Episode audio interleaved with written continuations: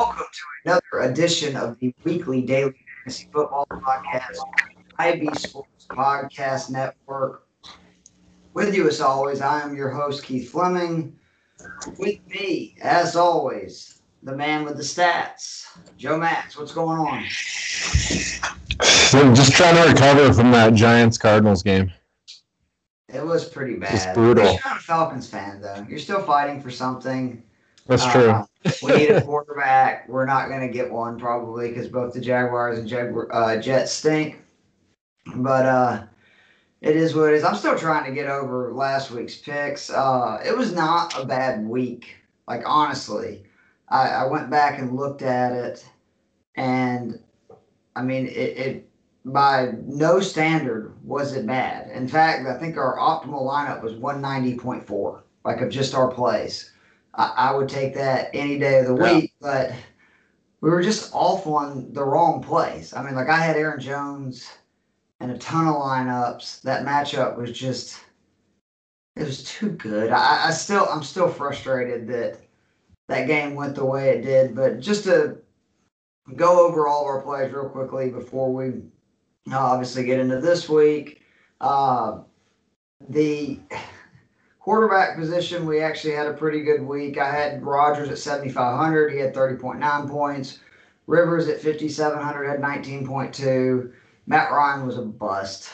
Uh, your Lamar Jackson, he went off. I think he had like 33.9 points. Finally had the game we've been waiting on. Yep. Uh, I had to wait till Monday for it, but uh, that was a great game. Tannehill had 16.5 at 6,700. Stafford didn't have a great game. Uh, the running backs, friggin' Jones, we both had him 7,600 against Detroit. Just licking our chops. He had 9.5 points.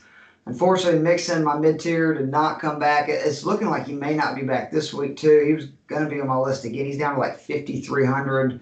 Uh, if he is, you might want to look at that again because you're getting Joe Mixon at 5,300, even if it is against Pittsburgh. Uh, Drake, my low tier at 5,500, 16 points. I was very happy with that. Uh, your middle tier, man, Montgomery, goodness gracious. Uh, I kind of scoffed at you last week, but well again, 27.5 points. Well done, Joe. Well done. The wide receivers, it's good to see that the Falcons secondary still sucks. Keenan Allen had 20.2 points at 7,700. Diontae Johnson got benched at 6,700, which was shocking. Uh, from what I've read, he'll be back this week. Corey Davis finally came back to earth with 6.4 points. I, I agree with those plays on both up 5,700. Uh, Thielen had a bad game for you. The Minnesota Tampa Bay game just killed me. Uh, and Aguilar, great pick again. Our low tiers, were, as usual, were good. 4,700, 23 points. The tight ends were really good. Jaceki had 23.5 points. Uh, and Schultz didn't really do anything. Uh, you had Hockenson at your mid tier at 16.3. Andrews ended up having a good game. Uh, I think he had like 13.8 points on Monday. And then again, the flex, uh, Metcalf 8,500 at 18.1. He didn't have the explosion I wanted, but I mean, it, that's not going to kill you. Coty at 5,000, 11.4. Patrick, another low tier guy, 12.6 Yeah. points. Love that. And then the middle tier, you had James Robinson, who did not go so well, but Allen, he had 12.6. Allen Robinson, though, 6,800, 30.3 points. He's on fire since Trubisky's came back. Uh, T. Higgins, 9.9 at 4,600. And then I never thought I'd say this defense, defense, defense. We uh, I had the Seahawks for 3,000. They were high tier at 12 points. Washington was my middle tier with 23. I had the Giants who had one point versus Arizona. Sorry, Joe.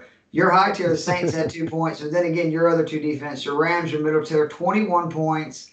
Redskins, 23. I mean, we gave three teams that scored 12 or more points on defense. That won't happen again. No, probably not. it's as good as it gets. It's been a weird year. I mean, the, last week it was the tight ends, right? I think all of our tight ends Mhm. scored 10 or more points. This week it's the defense.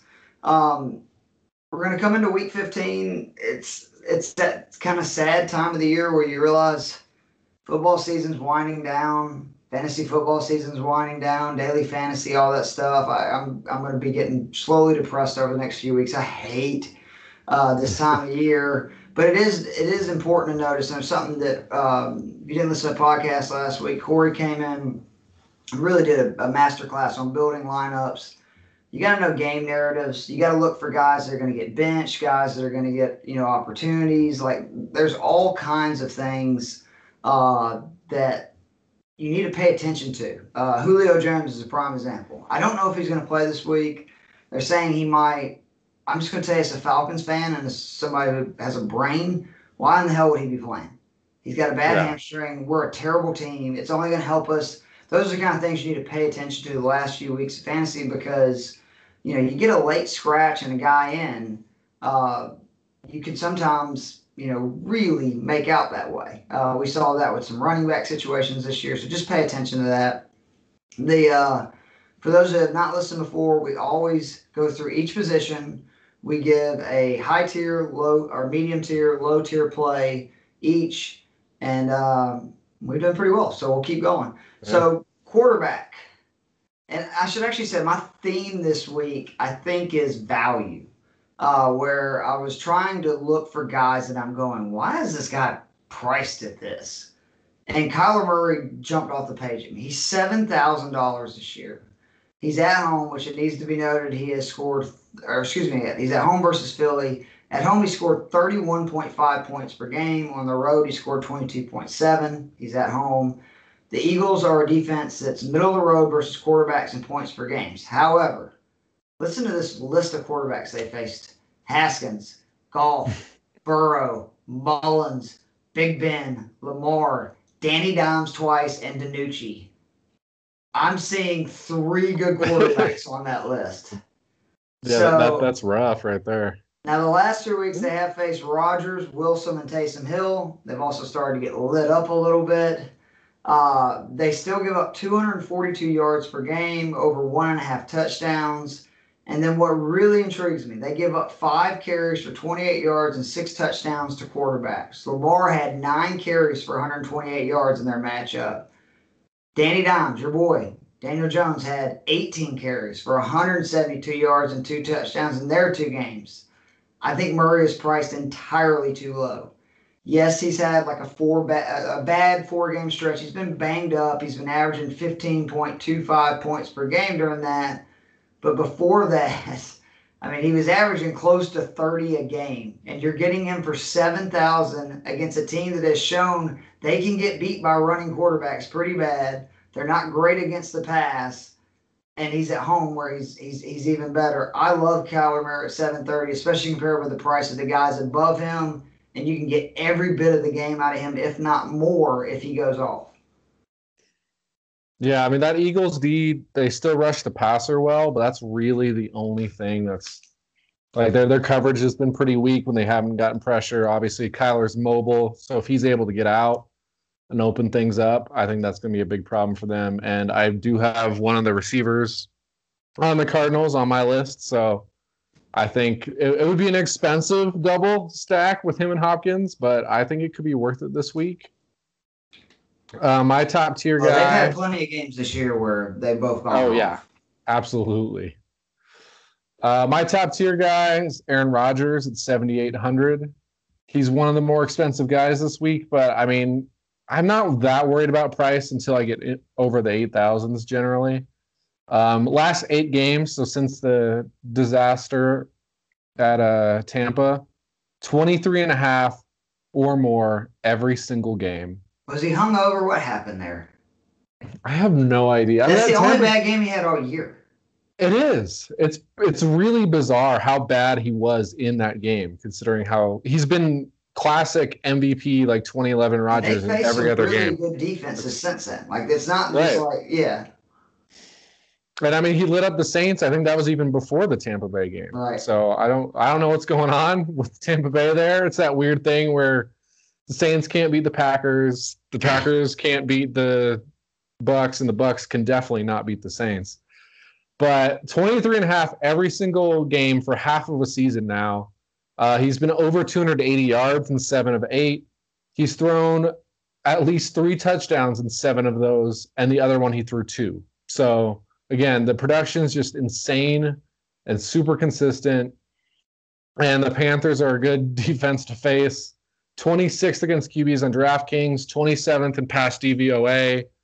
Um, they've given up at least 280 yards and three touchdowns in four of their last five.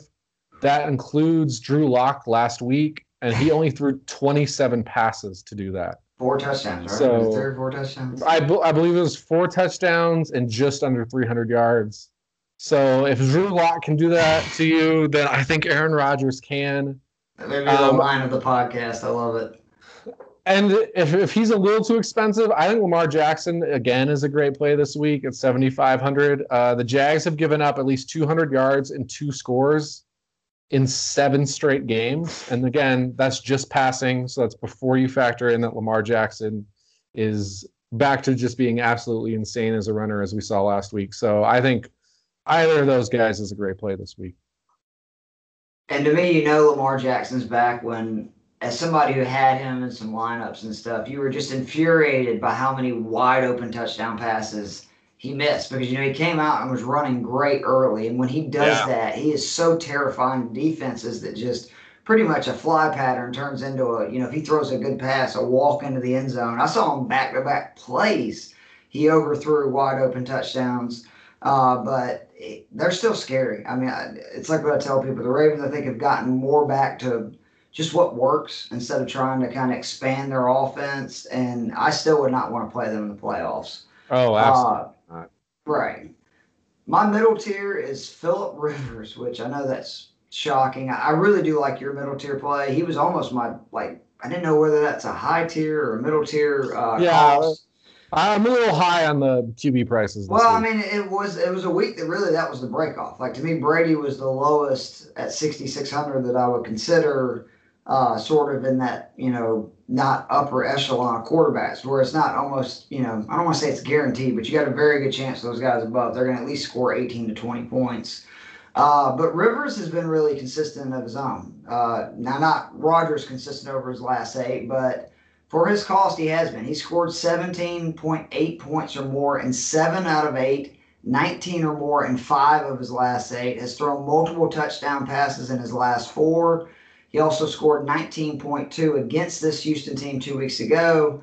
The Texans have given up 25 touchdowns on the season, and excluding the windstorm game with the Browns, they've given up 16 touchdowns through the air in their last seven at this price against this D, I think there's a very low chance he has a dud. And with the connection he seems to be making with a guy that we're going to talk about a little bit more and just a little bit, T.Y. Hilton, I think it's just as likely he exceeds the 20 point threshold as it is that he scores under, like, say, 15 points. Uh, I think Rivers is a guy that at 5,900 you can put in your lineup, know I'm going to get at least 15, 20 points out of him, and you go from there. Yeah, um, you and I were talking the other day about how Houston has become one of those defenses where you've got to be playing somebody against them, like pretty much every week. Pretty much So, everybody against him. Yeah, and Rivers is he and Ty have both just looked a lot better the last few weeks. So there might be a time where that stops, but I would be very surprised if it's this week against Houston. Um, yeah, as we said, my middle tier guy is pretty expensive. In fact, my lower tier guy is more expensive than Philip Rivers. So, but uh, Tom Brady at 6,600. Um, so his last let's see, five weeks, he's gone five points, 35 points, 15, 27, 16. So, you know, obviously I wouldn't actually bet money on the I, swapping weeks up and down, but if we're doing that, this is going to be the up week where he's scoring 25 plus. And a dome against the Um, Falcons, I like his chances. Yeah. He's and I mean, us too for his career. Tormented. Despite what those scores suggest, he's actually been consistently throwing touchdown passes at least. In seven of his last eight, he's thrown at least two touchdowns. Uh, Ronald Jones just went on the COVID list, and he's That's recovering love this pinky play. surgery. So I expect an even heavier lean on the pass. Plus, Atlanta's actually been very good against the run, and as we they've been better against the pass over the last month, but still on the year, this is one of the worst pass defenses. Again, so all I you have to do is watch Keenan Allen. He could get a pass Yeah. whenever he wanted. Same thing for Ekeler. Like with those weapons, I, I have a feeling we're gonna have a hard time stopping Tampa Bay. It may be Yeah. more chunk, pl- you know, not as many chunk plays and just more moving the chains, moving the chains, moving the chains. But uh, But Brady's very good at that, as we know. exactly, and I like Gronk. I like uh, Godwin this week. Evans is the one I'm not sure about, uh, only because we have we haven't given up very many big plays lately. But I think those guys that just you know move the chains and also can break, you know, basically any five ten yard pass into a, a big gain. You better watch out for them this week. Yeah. So even though Atlanta's improving, still bottom five in passing yards and passing touchdowns. Uh, multiple passing touchdowns in three of their last five, and that includes games against Drew Lock. Yet again, shows up here, and Taysom Hill. Because yeah, anytime your team gives up good fantasy points to Drew Lock, you know it's a bad sign. And So I don't really- forget the Derek. Carr game where they gave up like hundred yards, you know, passing and only six points. So it's a little skewed. Yeah, and I think one of those games was also, I believe, like the first Taysom Hill game. So Yeah, they ran it like Th- 50 th- times. those those were the two games where they didn't give up multiple scores over the last five weeks. So I wouldn't read into those ones very much. I think at minimum, Brady's throwing 250 plus and he's getting two or three touchdowns. Let's put it this way: I had some Saints friends who were, you know, convinced that Taysom Hill had figured out how to throw because they watched him complete so many passes against my Falcons. I went, "That's fool's gold, buddy. You go ahead and think of that." Uh, my bargain tier. I'm going with the the mustache warrior, Gardner Minshew, 5300 All right, like at Baltimore. He scored 13 points last week in mop up time in the second half, uh, replacing Glennon. But then if you look in the games he started this year, 19 or more in six out of seven, and 20 or more in five out of those seven. I mean, this is 5,300. Baltimore has not been great lately versus the pass. They've given up seven touchdowns in their last four and multiple touchdown passes in five of their last eight. I think the Ravens are going to be up. I think Minshew will be flinging it, especially in the second half. Again, at 5,300, you get a guy who's averaged basically 20 points per game, and you think he's going to be down and throwing a majority of it. I mean, I actually could see Minshew being kind of one of those Drew Lock car plays Hmm. at this price where, I mean, he could end up throwing three, four touchdowns and the Ravens still winning this game fairly easily, uh, which I could see both things happen. And again, at 5,300, we talked about building your lineups last week with Corey. I like it if you take maybe, uh, you know, a couple of the running backs for the Ravens. Maybe, you know, you take both Dobbins and Edwards, you know, to this this kind of game plans you're thinking of. Minshew gets a lot of his points late. Uh, but again, at 5,300, he's been really consistent. Something that Joe was on to earlier in the year. I'm jumping on it here. Yeah. Um, I would also, he's a guy where the, the hard part with the Jags is figuring out who you want to stack with when you take a quarterback. But I think that's a really good low play is get him, choose the Jags wide receiver that you think is going to go off, and then just spend a ton of money uh, on other spots.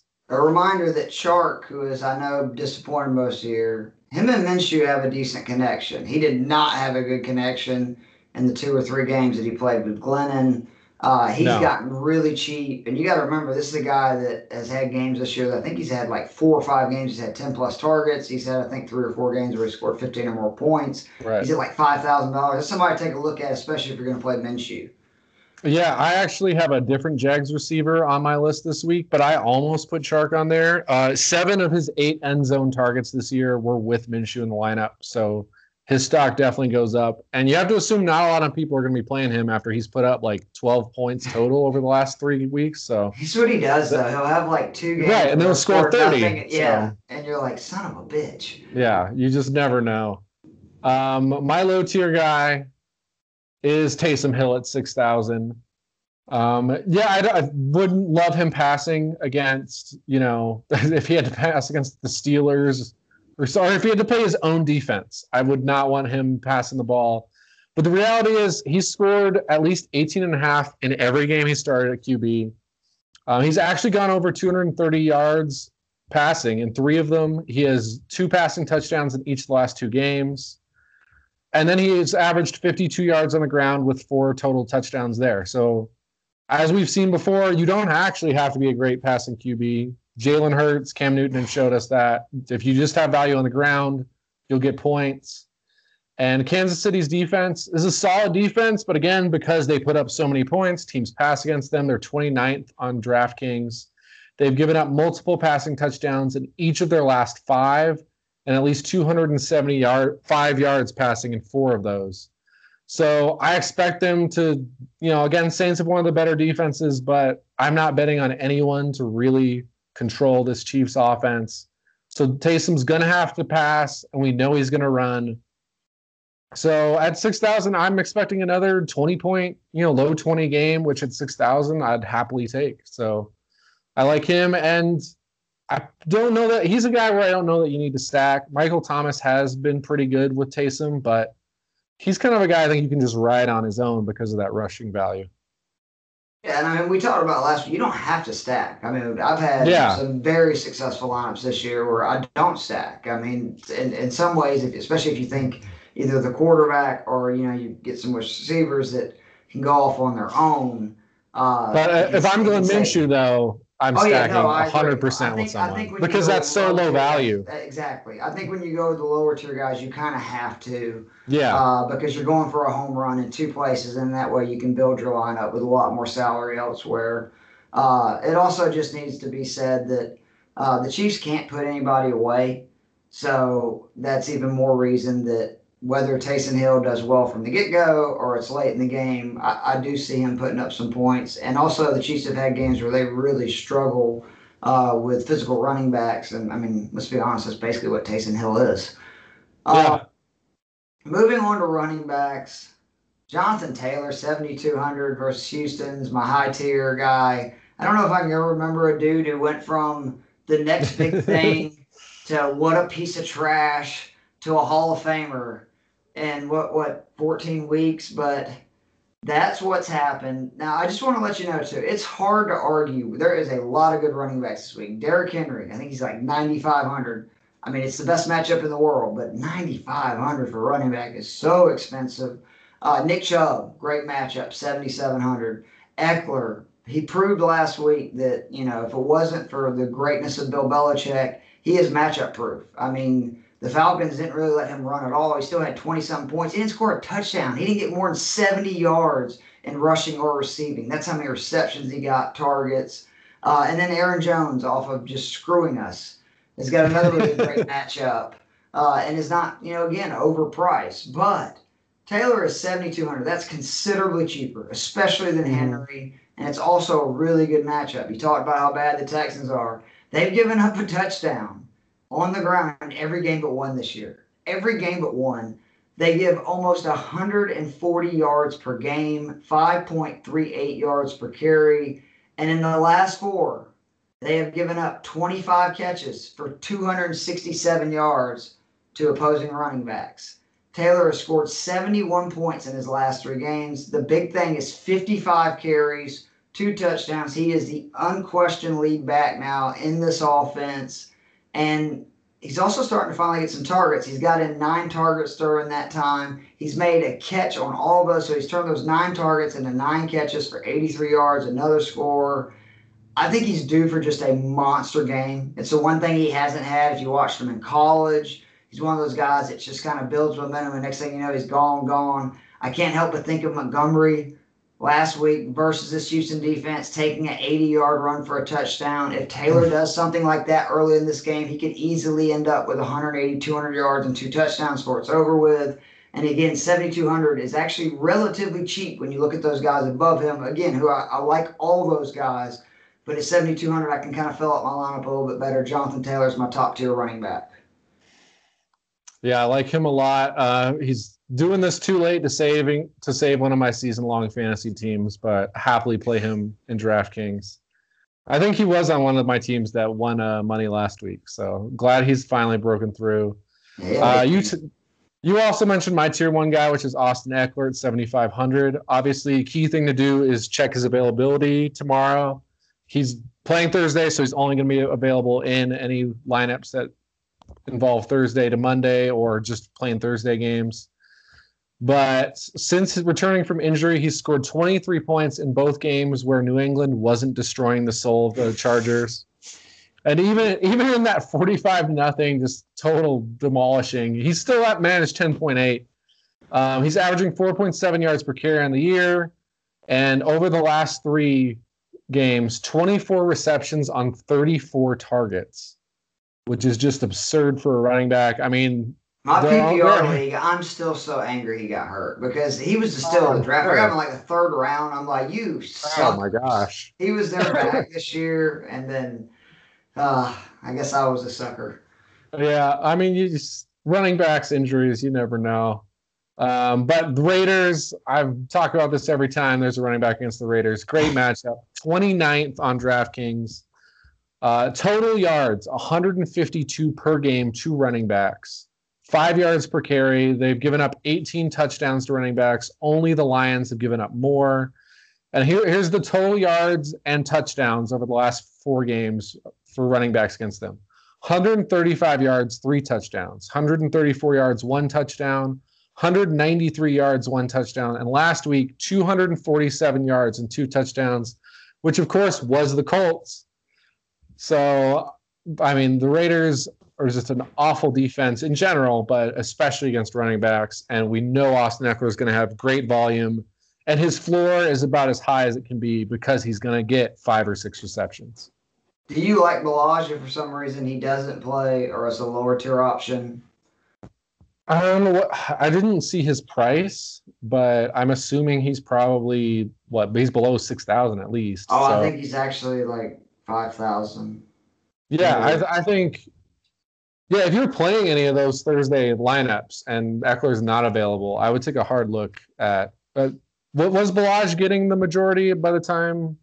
I can't. I couldn't keep track of that Chargers backfield, but if you feel confident that Ballage is going to be the main back in that He's game, four thousand this week, uh, and he's gotten seven carries, ten and eight touches the last two weeks.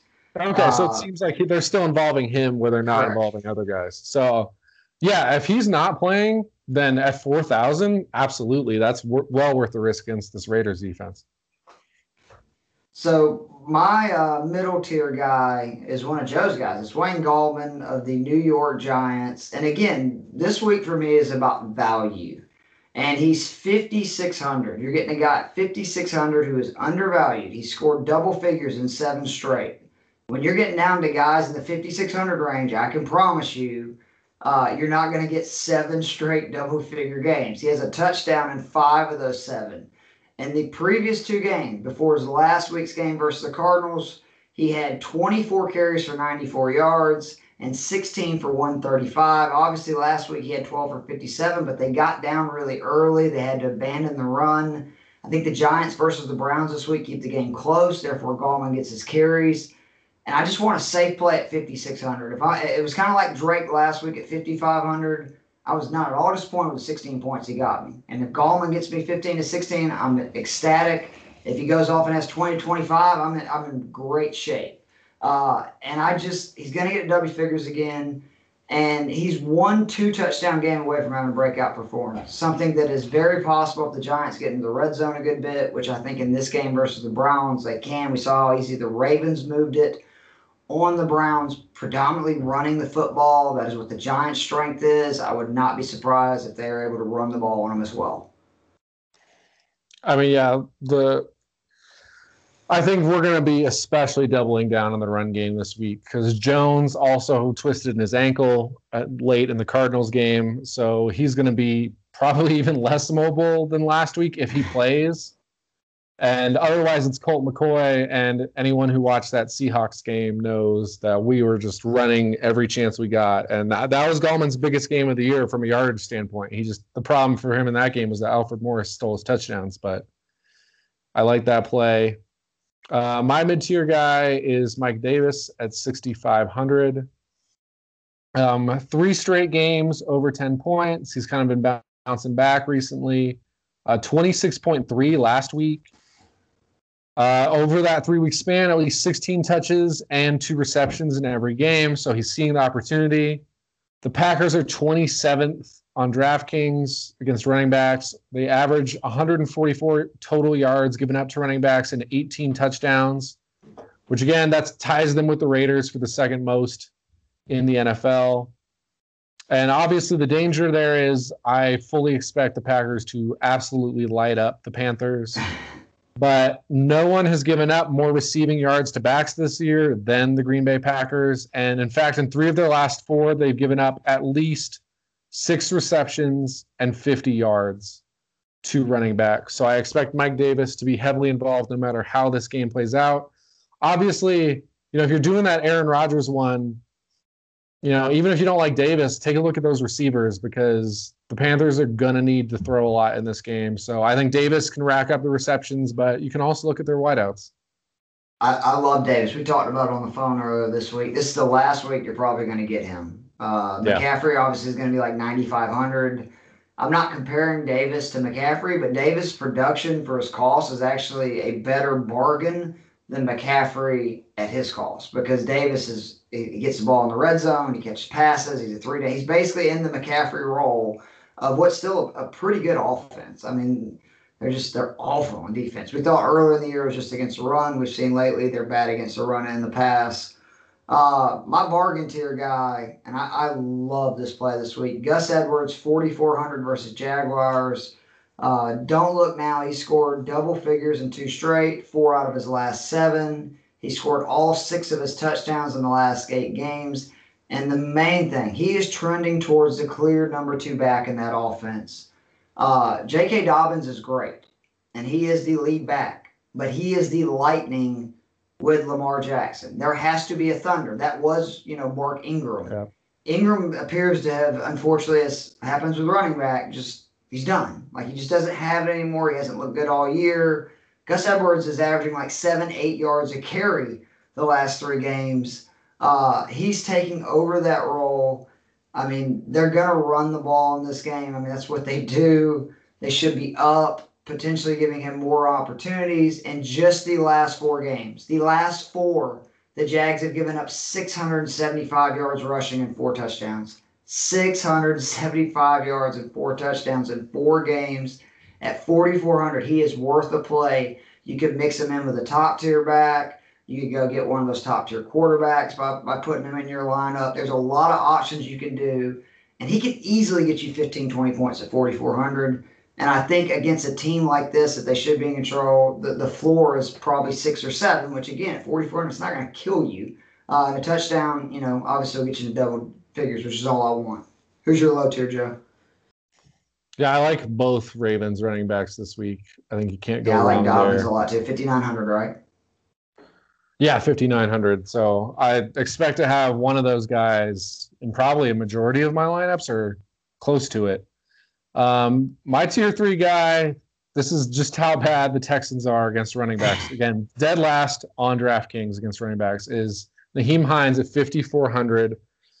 Um, even, even as we've seen, you know, the, the reins have been passed in that Colts backfield, Hines is still being heavily involved. He's averaging 16 points over his last five, 4.6 receptions, and eight runs on average during the, that five week span. So he's getting involved. If he gets you five receptions, you're already halfway to double digit points before you factor in any yardage on those receptions. And the Texans, in three of their last four games, have given up at least eight receptions and 70 yards to running backs. So they've been hit heavily in the passing game by running backs. And we know that Hines is going to remain the main guy on passing downs for this Colts offense. So I think you can play either of those guys and expect a solid showing. I, I completely agree. I love Hines. He's been one of my favorite plays this year. Uh, he's he's just consistent. He's gonna get you double Yeah. figures most weeks. Uh, and again, he's al- always you know at the most like 53, 5400. You can't beat that. Moving on to wide receivers, I had a hard time with the high end receivers. Uh, I do like your play. He was actually the one guy I was really considering. I don't like Ridley's questionable. That that makes me nervous. Brown's questionable. That makes me nervous. I will say Robinson is in my my flex.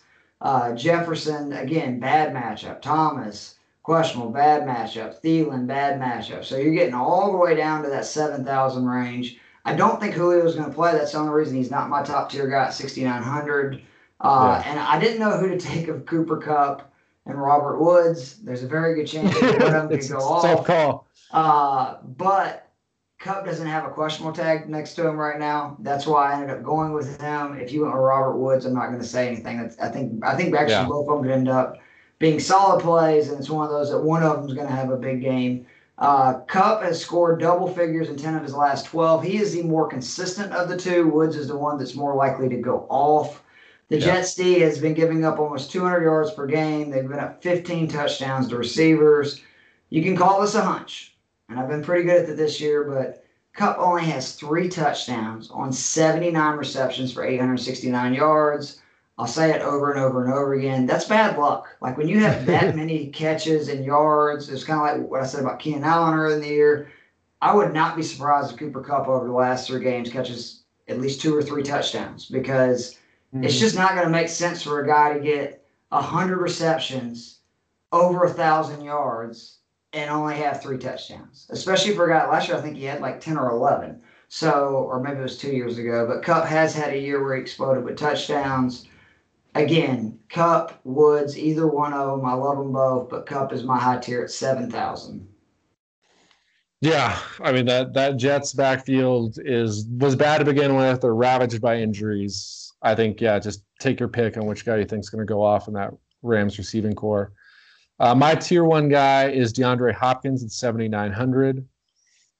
Um, he hasn't been lighting the world on fire like he did that first month, but this is still a guy who on the season has six games over twenty five points. So basically, you know, half the games this season he's just gone off.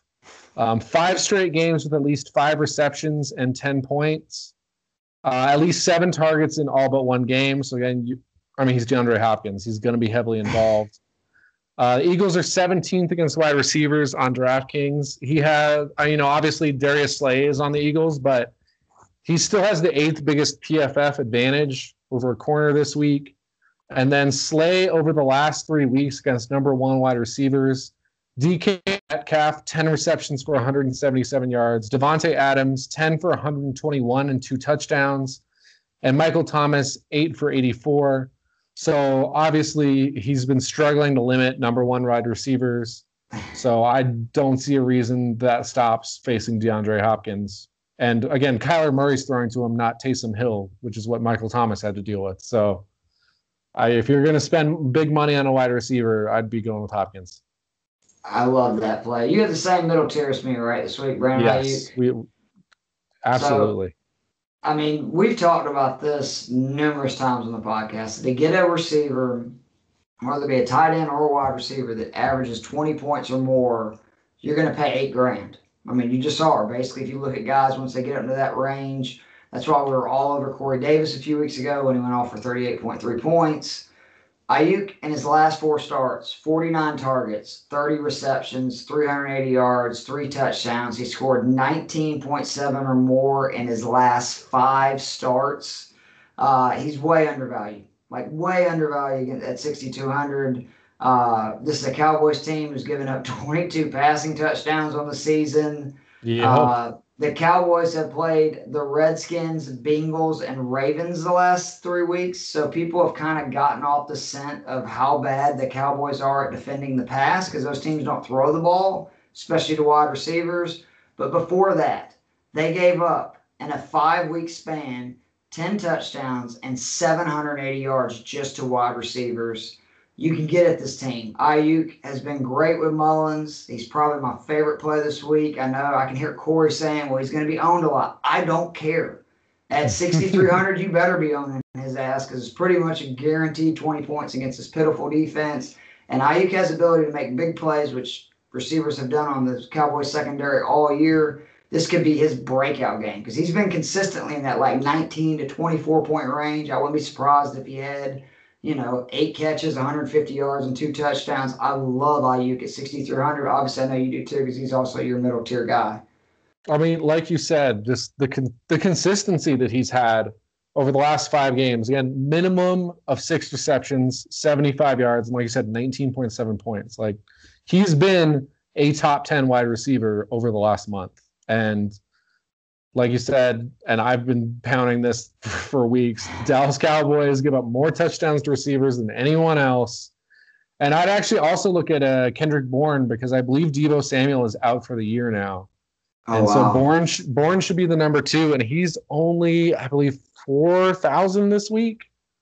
I could be off by like 100 either way there, but I would also take a look at him because someone's going to be scoring touchdowns for the wide receivers. And then, of course, it will most likely be Aiyuk, He looks fantastic.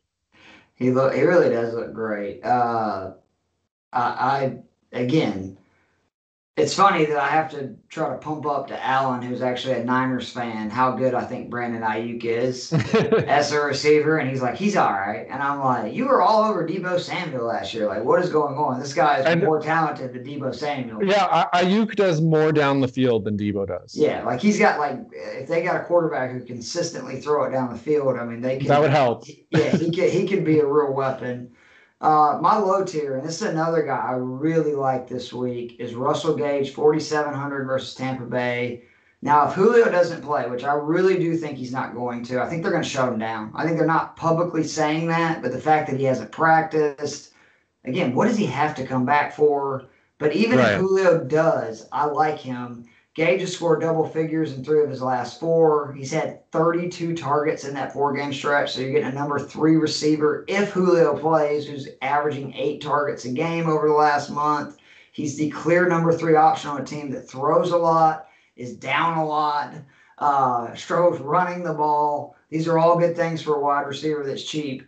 Uh, the Bucs did appear to get their act together last week at home versus the Vikings, but do not forget those previous four games.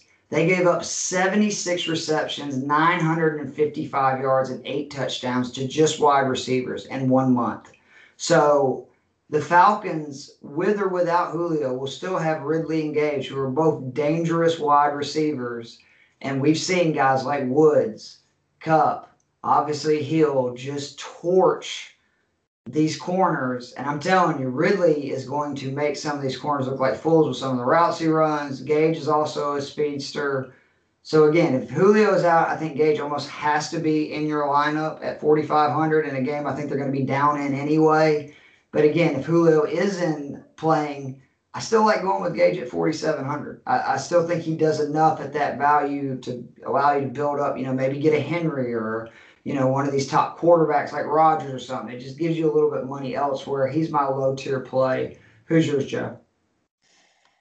Um, I'm I'm going back to the well with Nelson Agholor at five thousand. Obviously, I was so there's mad I did not notice this when I was looking at it. Like I can't believe his value didn't go up.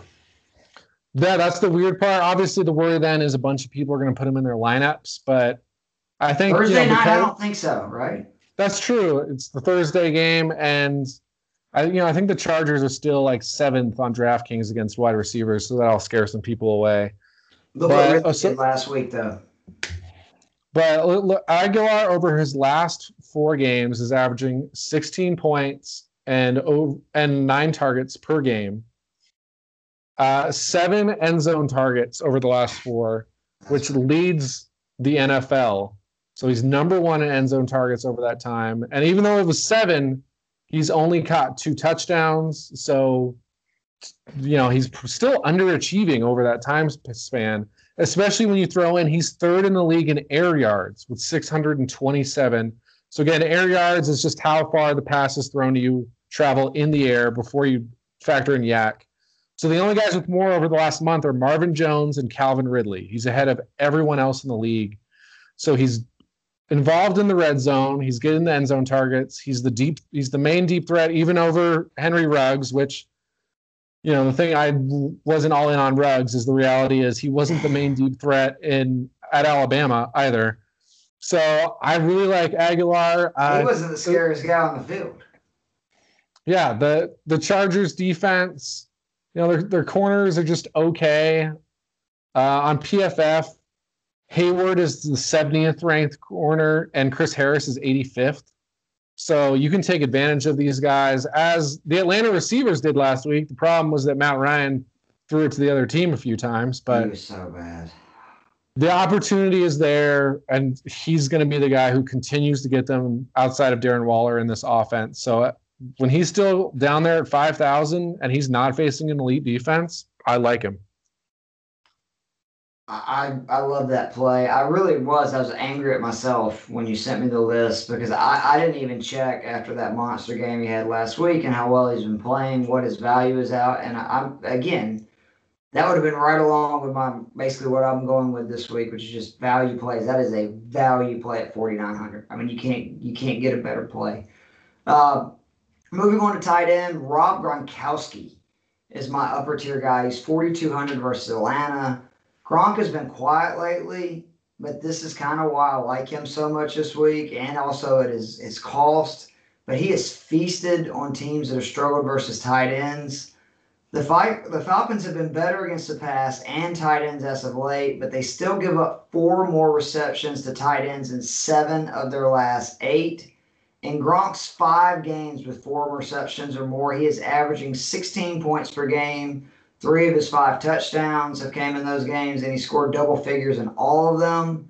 With Jones looking like he's going to be out due to COVID, I think the Bucs are going to throw more. I think Gronk does some serious damage.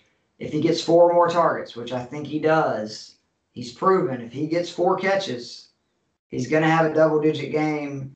I think they're going to have to kind of dink and dunk on this Falcons team. That's honestly the easiest way to move the ball on them is just to take 10, 15 yards at a time I think Gronk has five, six catches. If he does, he's definitely going to have a touchdown. If he gets 15 to 20 points at 4,200, that is a really good uh, piece to build your lineup. He's my high tier option at tight end. Yeah, I like that. Again, you know, I'm really in on Brady this week, and most of the time throughout the last decade, if I'm if you're in on Brady, you're in on yeah. Gronk. So I like that. Um, my top tier play is Hockenson at 5,200. Again, he's just been an insanely consistent player this year. He I try to tell one... you guys every week. I hope I hope people have played him a lot because he really hasn't gone up that much either. Yeah, he just stays in that like high four thousands, low five thousands. Even though again he's as consistent as anyone who's not Travis Kelce. Um, only one game below nine point three points, and the main issue with him is he hasn't really had an explosion game, but it really feels like he's due for one. Right. Um, over the last four weeks, he's averaging five and a half receptions for 71 yards on nine targets per game. So, and he's only caught one touchdown in that time. So prior to that, those four games, he had five on the year. Yeah. So the fact that he's seeing the ball more, getting more yardage, and he only has one means there's going to come a game here where he has, you know, six catches for 90 yards and a touchdown, and then you're looking at a 20 point game. And I think there's a reasonable chance that it happens this week against the Titans. Uh, they're 21st on DraftKings against tight ends. So they're not awful, but they're not good. And as long as Golladay's out, Hockenson and Jones are just going to see a lot of targets, especially in this game, because I expect the Titans to hang 30 plus on Detroit. So they're going to have to fling it. I think Swift and, makes them a better offense too, where they're able yeah, to move the oh, ball. Oh, absolutely. Better. Just having a, a, dynamic guy at running back, I think helps everyone in that offense. So I I really like him this week. I, he's going to have an explosion sometime in the next three weeks. I really th- I think the chances are that it's this week. What do you think about Chase Daniels this week at five thousand and Stafford's at for the bargain play at quarterback? Oof. That's an interesting one. Five thousand.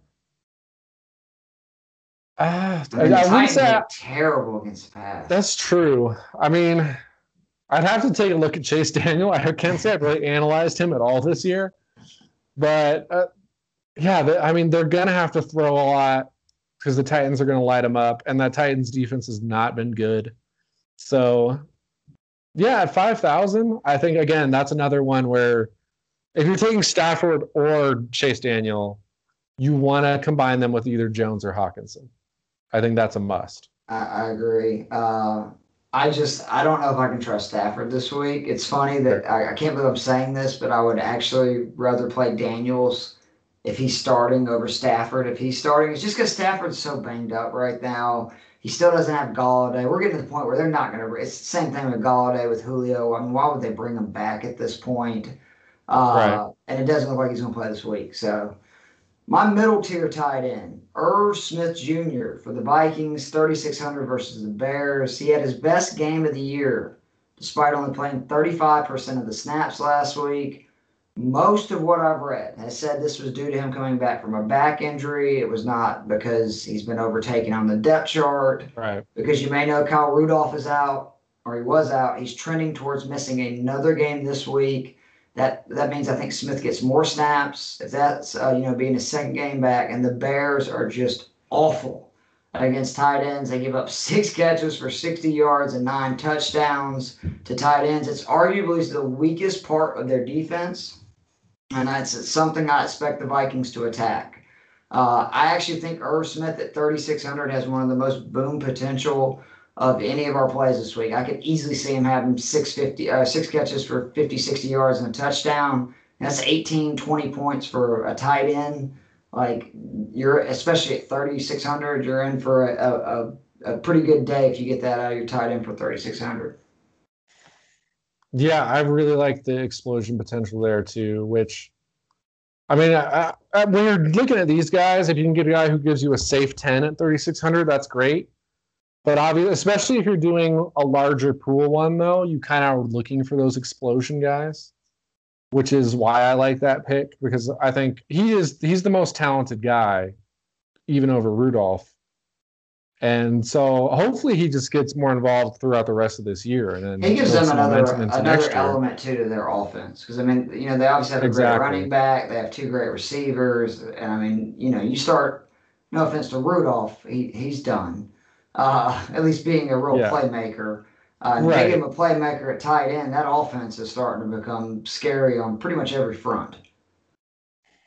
So so much like the QBs, I'm just going more expensive than you are, Keith. Where my you mid got you got fatter wallets than I do, Joe. yeah, my, my mid tier is higher than your top tier, which is Eric Ebron at 4,400. Again, a guy who's been just under the radar, very consistent, double digits in seven of his last nine, um, at least five targets in eight straight games. He has 27 targets over his last three games. And the Bengals are a fantastic matchup for any tight end, let alone one who's this involved in the offense. Uh, they are 31st on DraftKings against tight ends. They're dead last in the NFL in receiving yards allowed to tight ends at 67 yards per game. Uh, two of their last three games saw tight ends go over 100 yards. We had Evan Engram go off. We had Gesicki go off. Engram went off in one Um, half, right? Yeah, that's true because once Jones went down, Engram was hardly seeing the ball at all from Colt McCoy. Um, the Browns tight end scored three touchdowns against them earlier this season. So, I, and I mean, Austin Hooper's been okay this year, but you know, anytime you're giving up three tou- touchdowns to the tight end that's not Waller or uh, Kittle, or well, shoot, and who? Uh, why am I blanking on the Chiefs guy's name right now? Kelce. Kelce. Or Kittle if he was still healthy. If you're not giving up, if you're giving up three touchdowns to anyone who's not one of those guys, even if it's for the whole team, you know your defense is bad. Joe, just don't And- forget you have the lingering COVID, you know. That's true. At any time, like you know, the That's true. COVID Exactly. issues, and people. How else could you forget A the- real dick move to call you out on it. It's like, yeah, yeah. COVID, asshole. Exactly. How that's the, the only reason I could possibly forget the tight end who's leading the league in receiving yards. First time ever. Yeah. But uh, I mean, uh, what I really like about Ebron too, your though, is girls, right? Exactly. is that it's so hard, especially with Diontae having all these drops now, where he was really the guy we could count on. It's hard to guess which receiver is going to go off for the Steelers, where Ebron's just giving you, again, 10 points. On average, he's giving you 10 plus at a really low value. So I think I him like- and Smith Schuster are the two only guys you can play unless you're just taking a huge gamble. Because, I mean, Smith Schuster is another guy that he's not going to have a huge game, but he'll have that 12 to 18 points almost every week. Uh, and it's just, to me, it's, you know, how much is he priced that week? I think Ebron at 4,400, again, I mean, he's not that much difference in points per game to Hockenson or the Yeah. consistency, and he's 800 bucks cheaper. I, So, I would also throw in that James Washington is a guy to give a look this week because he's actually been outplaying Claypool, and then obviously replaced Diontae last week, and he's only got around five 4,000, touchdowns so. despite only having 28 receptions. Uh, Washington could have a huge game, and again, the Bengals suck. So it There could be go. that they get up big. they still, you know, the Bengals, I mean, the Steelers are not afraid to throw it late, even up. That's what they do. Maybe Washington gets more opportunities this week, whether it be for Johnson's drops or just because they're winning. Uh, I really like, I think he's like 3,900, right? He's pretty cheap. Yeah, uh, it's 30, I think it's 3,900. Yeah. Uh, we have the same uh, bargain tier tight end. And so since IU got started with, why don't you go ahead for Cole Kmet? Um, I mean, the big thing for him is, I mean, he was one of the highest regarded tight ends in last year's draft. And the last two weeks, he's seen seven targets both weeks. So he's getting the opportunity. He, and it's not just he's been lucking out when he's playing. He is getting the vast majority of snaps over Jimmy Graham now. He is the guy there. Um, Vikings, not a terrible defense against tight ends, but we've seen people go off a few times this year. Uh, Colts tight ends earlier this year had over 100 yards against them. Uh, Tonyan had a big game. And uh, just two weeks ago, the Vikings, and I don't even think Smith had that big of a game, but 10 receptions for 86 yards, four tight ends in that game. So and I, the value is just insane because he's 3,000. Seven targets for a tight end at 3,000 in the last two weeks. Exactly. And the Vikings have given up three touchdowns in their last six games. So they've been good against go. tight ends, but they've given up half their touchdowns on the season in the And last again, three games. Not a fluke that he's becoming more involved. He's a rookie. It took him a little t- tight ends generally often they even take the full year to really figure things out. So it makes sense that late in the year he's seeing more playing time. And you know Trubisky hasn't looked awful. So they've been actually moving the ball. So I think at, and at 3000 if he just catches a touchdown you're fucking set. That's 7 points on its uh, 8 points like 7 or 8 points right there. So He was almost, think uh, Trubisky was almost my fantastic tier quarterback off. Yeah, Like, I I actually at him had him, and then I swapped it to Minshew. Uh, Minshew has done it a little bit more consistently in the games he started than Yeah. I just Okay. hated the idea of picking Trubisky. That was the main thing. I, I do too, I but I, I hated a that you went with reasonable thing to Montgomery do. last Uh, week again, and Montgomery had an 80 yard touchdown run in the first quarter. And it's like, thank God I listened to on some of my lineups there. Uh, so moving on to the flex, where I, I think, I mean, it's loaded this week. Um, my high tier guy, probably, I think the safest play this week there is for the cost. Allen Robinson, 7,400 at Minnesota. Man, Trubisky loves throwing to Allen Robinson. Uh, he's had 33 targets in the three games since Trubisky's came back, 23 receptions, 272 yards, three touchdowns, 70.2 points. The Vikings have given up a touchdown to wide receivers in nine of their last 10 games, 15 in those 10 games. And if any Bears receiver is going to catch a touchdown, it's probably going to be Allen Robinson. I think he's a must play indoors against a Bads Vikings D. And again, at 7,400, I think he's got probably a lower floor than a lot of the receivers above him that are significantly more expensive. I love Allen Robinson at 7,400 this week. yeah, there there's basically not a week where I don't like Allen Robinson. Especially when Trubisky plays. Right, he's the again the whole offense just looks more explosive with Trubisky. As sad as that is to say, for for both the Bears and for Nick Foles. Um, my high tier flex guy is Stefon Diggs 7,900. Again, just a guy who's been insanely consistent. He has 10 plus points every single week this year. Uh, we just saw him put up 32 on the Steelers, who are the best defense Most of that in the second half. in the NFL. Yeah, and again, the, just the targets are insane for him routinely. Uh, 24 targets over the last two weeks, and that's not even that weird of a thing for him. And then, you know, I think people might be a little scared off by seeing the Broncos are seventh on DraftKings against wide receivers, but I wouldn't worry too much about that. They're now down Bryce Callahan and AJ Bouye, so that's two of their top three corners. Um, a, guy I've never even heard of, Essang Bassey, is also out. So it's just Duke Dawson Jr. and Kevin Toliver, which I'm sure those names strike fear into everyone's hearts. So the point is, we've got a third round rookie and a journeyman corner now manning that backfield. The Panthers just went off against them, 19 receptions for 207 yards for their wide receivers. And again, that was without DJ Moore.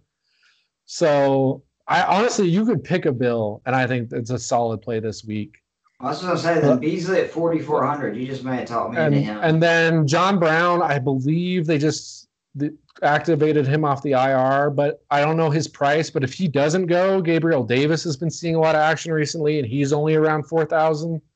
So I think any Bills receiver could be a solid play this week. But obviously, Stefon Diggs is freaking fantastic. He's a top five wide receiver. So uh, with him under 8,000 going against backup cornerbacks, that's hard to resist. He's had 10 receptions in three of his last four games. Right. Receptions, not targets, receptions. Uh, he's another one of those guys. It's just amazing he has only five touchdowns. He has 100 receptions and 1,100 yards.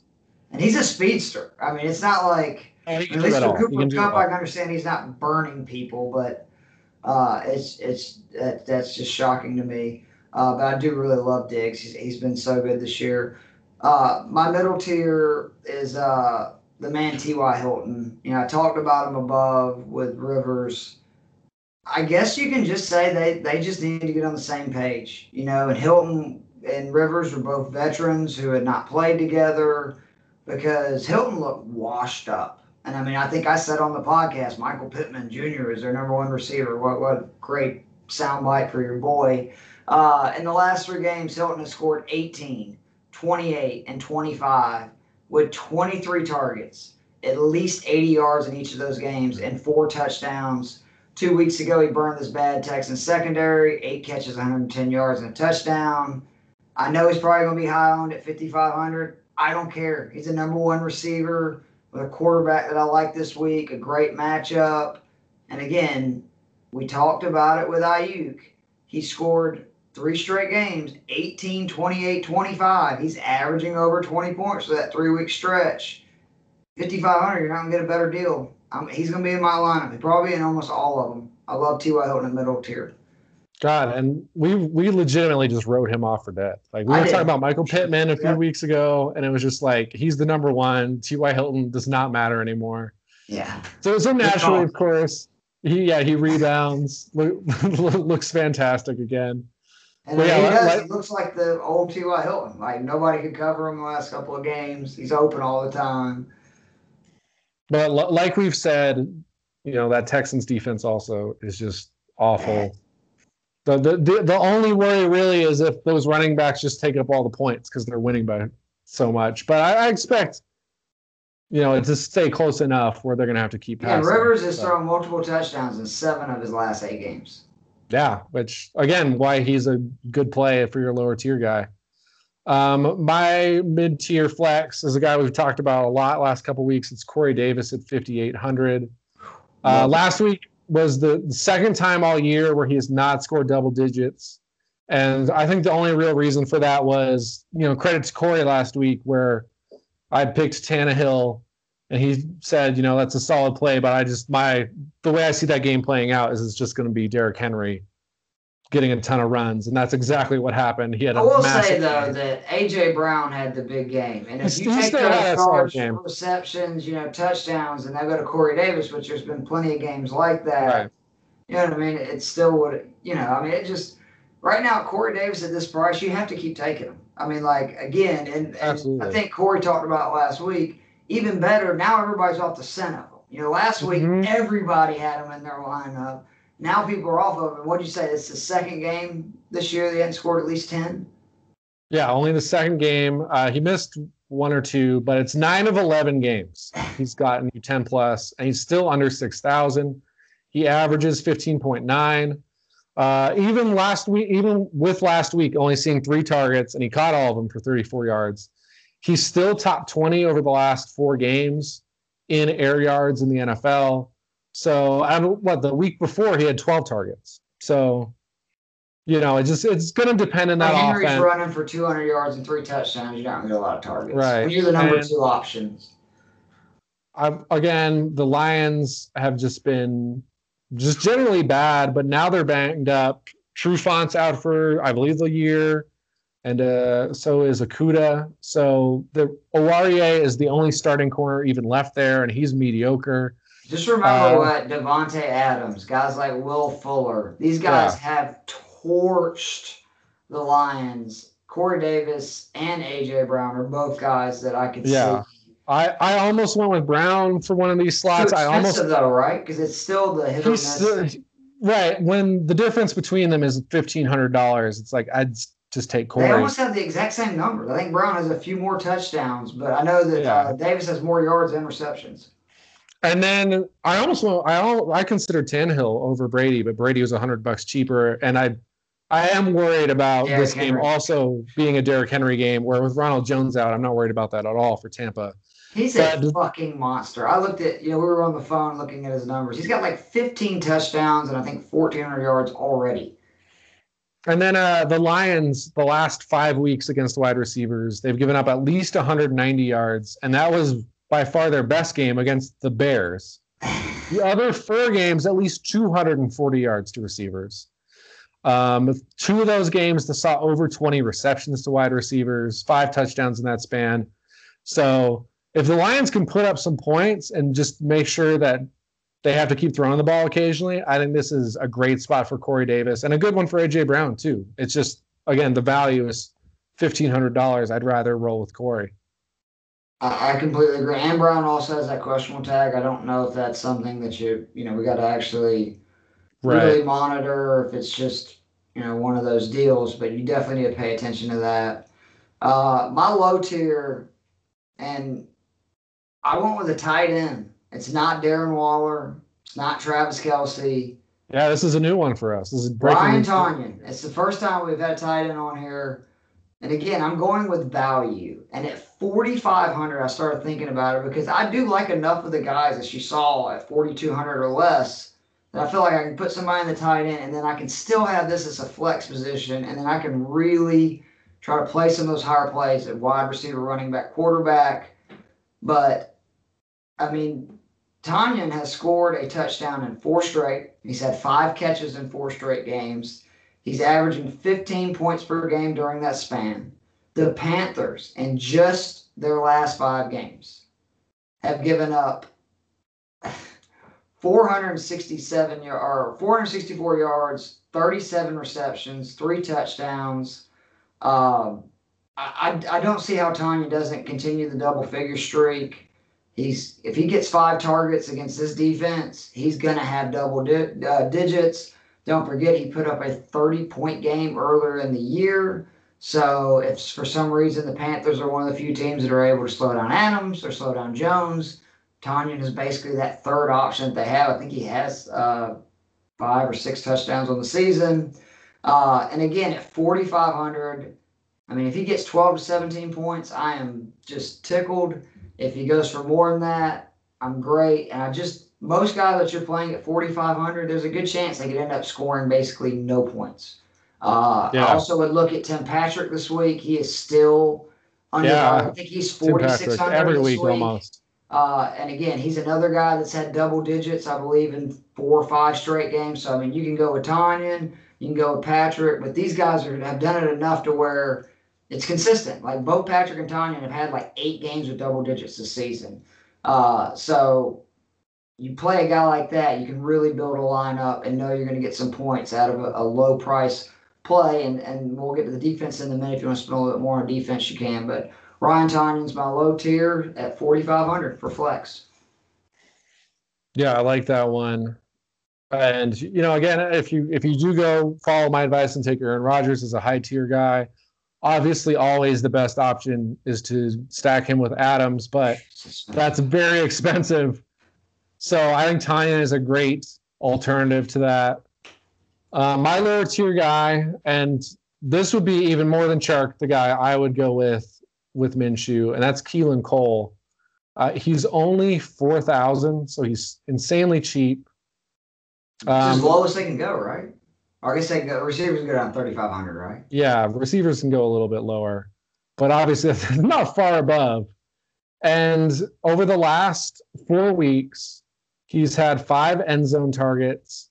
He has 368 air yards, which is 21st in the NFL. And the guy directly above him is Keenan Allen, and directly below him is DeAndre Hopkins in air yards. Wow. So that tells you like he's getting legitimate, like wide, at least wide, high end wide receiver two action on that on the Jags. And a big thing that I hadn't realized till today is how much more consistent he was when yeah, Minshew was involved. Yeah, he was great the first six weeks. Because the first, yeah, again, first six weeks with Minshew, he had four double digit games. One of them was 23 points, which is his high on the year. Uh, last week, I don't know what the breakdown is with his targets in that game from before and after Minshew came in, but I'm kind of guessing it wasn't, you know, just random happenstance that he had 12 targets and 20 points in the game where Minshew came back. So I think even maybe even more than Chark, he's the guy who benefits from the return of Minshew. He's a thousand dollars cheaper, and also the Ravens have been given up the third most catches to slot receivers over the last month, and they're surprisingly there's only 16th against wide receivers overall.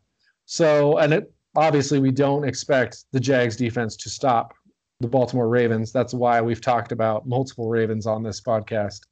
So I think Keelan Cole is your best bet and cheapest bet if you want to stack with Minshew, or even if you just need, you know, a guy who's going to be a flyer for real cheap.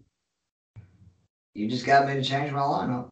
I literally right now I'm changing. Uh, I had, I had Washington in a couple of lineups, and I, I, I like Cole better because I know he's going to start. I mean, he plays inside and outside. And the Jaguars, was on my uh, lineup.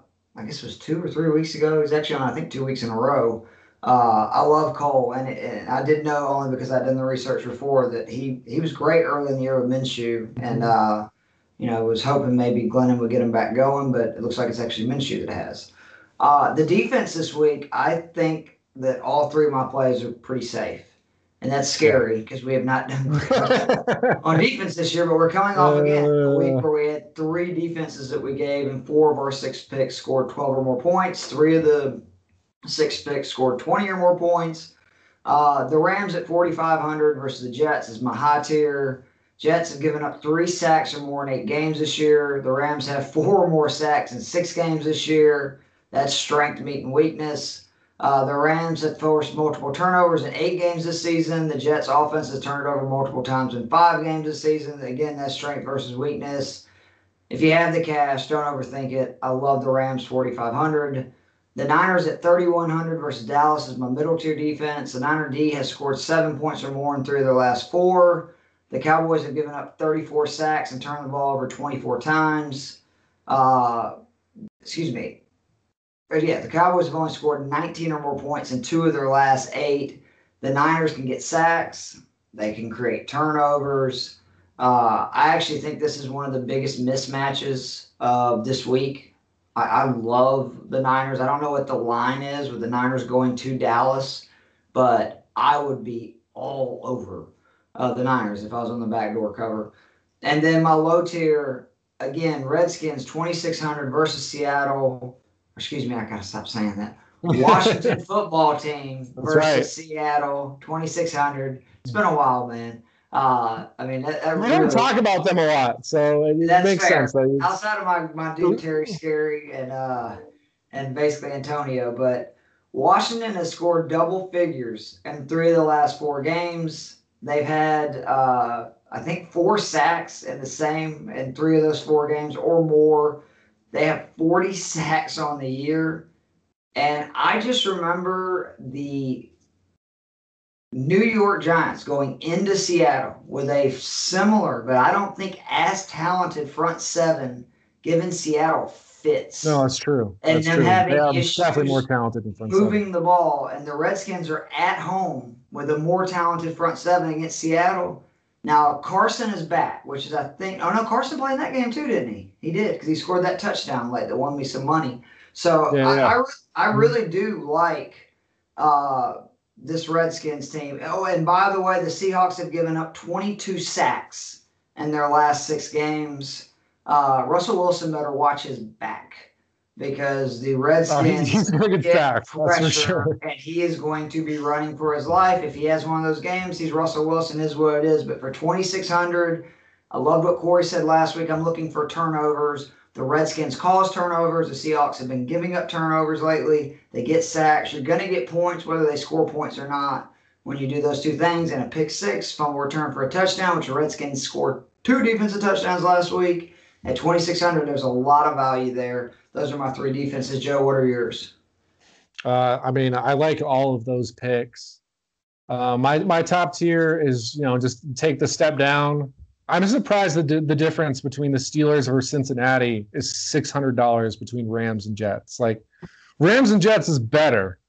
I don't know if it's six hundred dollars better because I mean the Steelers are number one in interceptions. They're number one in sacks.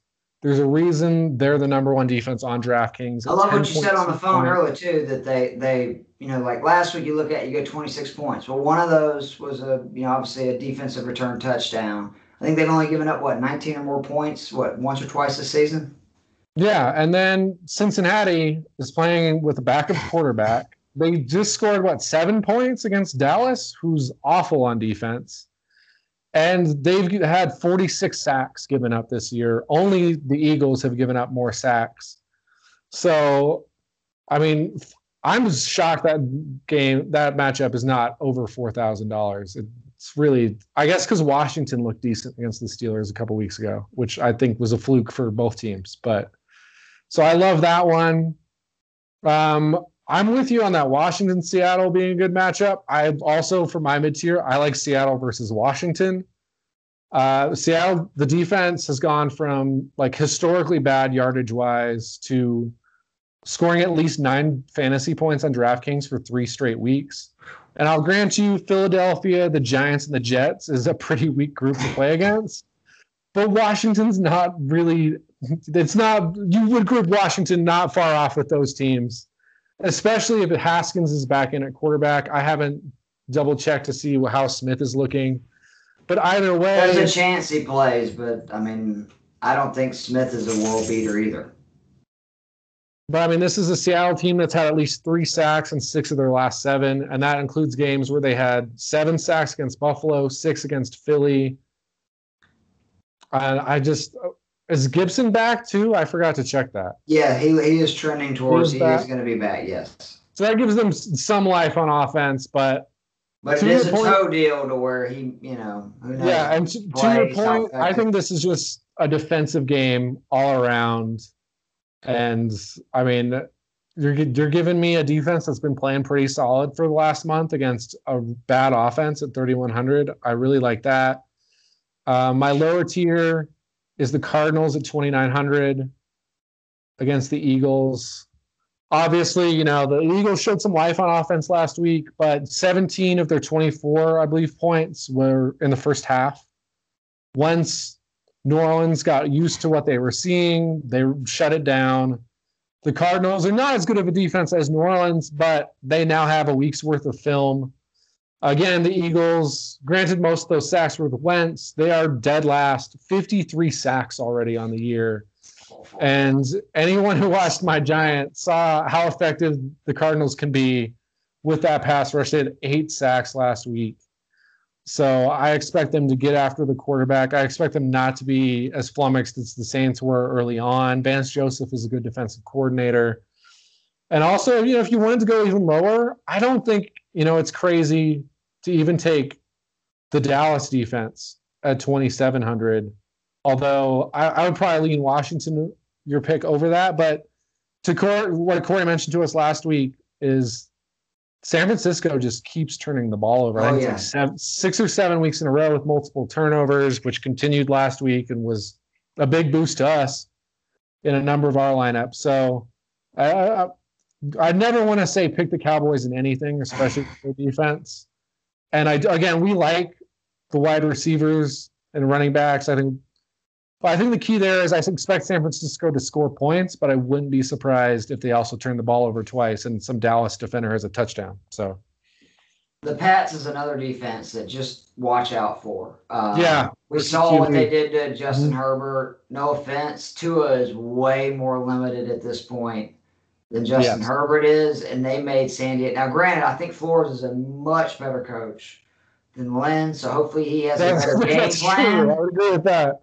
But Belichick usually he just I mean he he's Belichick. Like he's gonna see things Yeah. that Tua is doing and he's gonna confuse the hell out of them. And if they don't run the ball on the Patriots, I can see the Patriots like really making Tua look bad. That's just what they do to rookie quarterbacks. You Do- try to you tell think- me the Herbert game, I didn't listen to you, and I mean he got smoked. Do you do you think it's also possible that this last offseason, like prior to the draft, that Belichick was talking to Nick Saban a lot about Tua? So like in the vein of like, oh, like we, we might trade up and draft him, but then it, it's really just in case Miami takes him. Now I know. I can promise you that the second he heard that Miami was interested in Tua, which that rumors were out there for months with his relationship with Saban, he was going, I need all I need to know right? on this guy right now. Uh, that's why he's Belichick. I can't believe they're not eliminated from the playoffs, but uh, if, if, for instance, the Bucs lose to my Falcons on Sunday, uh, I, I love. I don't know if you listen to Ron Russo's podcast, but he has a uh, ongoing week to week rating of who's greater, Belichick or Brady, on what's going on. Thinks, thinks the whole thing is ridiculous, and he's got Right, Belichick ahead by exactly. He's got Belichick ahead by a nose right now because of how awful uh, his team is. Uh, and so with that, Joe, we've got to the end of week 15. Um, we obviously, the last couple of weeks, you know, I've been putting up some picks late on the website because, you know, stuff will come out, information, Yeah. Reading. Uh, if you have any additional picks, I want you to do the same. I meant to tell you that Sure. last week. I want us to, you know, share as much sport. Obviously, start with the All Stars earlier, and then we'll release it to the page, uh, you know, the regular page, kind of the morning of. Uh, but we we do appreciate all the people who listen to it, the people that are reaching out, uh, the support. As I was wanting to jump off a ledge last week, is after an unbelievable like eight week run of me winning money on DraftKings. I didn't win any money last week, like none. Like there's nothing more depressing when you open up that app and there's no green. Like I hadn't seen it in so long. I It forgot is, how true. depressing it is. You're like, really? And then you're looking, you're like, oh, I got Aaron Jones in this lineup, Aaron Jones in that lineup. Uh, but it really has. It's been a great year. You got anything you want to plug before we get out of here? Um, uh, I I have some buddies who have a podcast uh, on the subject, which is a pop culture podcast. Uh, they they bounce around. This year they did. Uh, I don't know if people will remember this now, like a year later. But Martin Scorsese had some big quotes last year about whether like the MCU was cinema. And so they, they did a series where they talked about different movies and decided what was and wasn't cinema. They've been breaking down uh, the career of Joseph Gordon-Levitt, which is just kind of a Ooh. fun random I thing. love So, 500 Days of Summer is one of my favorite Right. movies. which one one of the guys ended up defending the movie more against the other two, and I, I am also very pro 500 Days of Summer. Uh, they just did Looper, which is one of my favorites, Oh, that's a good movie. and uh, they've also been doing every other week. They've been doing Mandalorian breakdowns. Love that. So, so there's a lot of really lot of good stuff on their podcast, and uh, I believe next year they're gonna do. It might just be for Patreon people, but they're gonna start doing the whole MCU, which I, I am hopefully going to guest on some of those as well. So check their podcast out. I think I it's definitely will. really fun. Uh, and I, I, I've actually been, believe it or not, me and the wife have been watching the MCU, uh, at least the ones on Disney Plus, all over again because it's been so long. And uh, did, did you go uh, theatrical order or like MCU So- timeline order? I'm weird. I, I pretty much just did by like franchise. So like I watched the three yeah. Iron Mans and I watched the two Guardians and then we watched I like the Fours and uh, then we've been watching all of the Avengers. We just refinished Age of Ultron and uh, and I, I just uh, those movies are so good. I mean I'm sorry like Consistency is crazy. It's unbelievable. I mean, like, I, I think that it was uh, on the Binge Mode podcast. They talked about the unbelievable flex it was when they made Guardians of the Galaxy and Ant Man within like a year and a half. Nobody had heard of who those guys were, and they both made a gazillion dollars and were great movies. Uh, and it was at that point, it was like, well, Marvel's going to be in our life for a long time. And again, I know this is a TV podcast. I apologize, but I'm so excited about the What If uh, cartoon show Oh, that that they've got coming out next summer. Yeah. Uh, I, 10 I don't know much about that uh, outside of like alternate reality. Yeah, it's, Um, it's insane. Like I know that one of the episodes that is guaranteed for this year is uh, basically the Black Panther is the one that's scooped up by Yondu. He ends up becoming Star Lord. Uh, you have uh, Right. Peggy uh, Carter becoming Captain America. Uh, I believe one of them showed that it's uh, basically where most of the Marvel heroes become zombies. It's a zombie apocalypse. I'm serious. And uh, you got the Winter Soldier is actually the hero, and that's that shot in it where a zombie Captain America is throwing the uh, the shield at him. And I mean, it's just supposed to be some really cool stuff. I think one of them's going to be Iron Man is actually Right. the one that gets taken uh, to Ragnarok. Eventually fights uh, Right. the Incredible Hulk. It's I mean, it's going to be really cool. They got the guys from the Oh, yeah. movies to voice the cartoons, uh, and just the if you haven't seen the trailer, it looks incredible. Like it really does. I, I'm super stoked about. Like out of all the cool stuff that's coming out, and boy, both of them put out a bunch of stuff. Uh, that's what I'm most excited about. But uh, I do want to plug the Ivy Sports Podcast Network Always. uh, the Team Turnbuckle podcast, which is on there with myself, Ravishing Ronell, Sam the Shooter Howell, who is uh, back in California after. Uh, The shooter is that his nickname? Yeah, Sam the Shooter, because The yeah, shooter. he's, right, I he's, always, he's always got the opinions.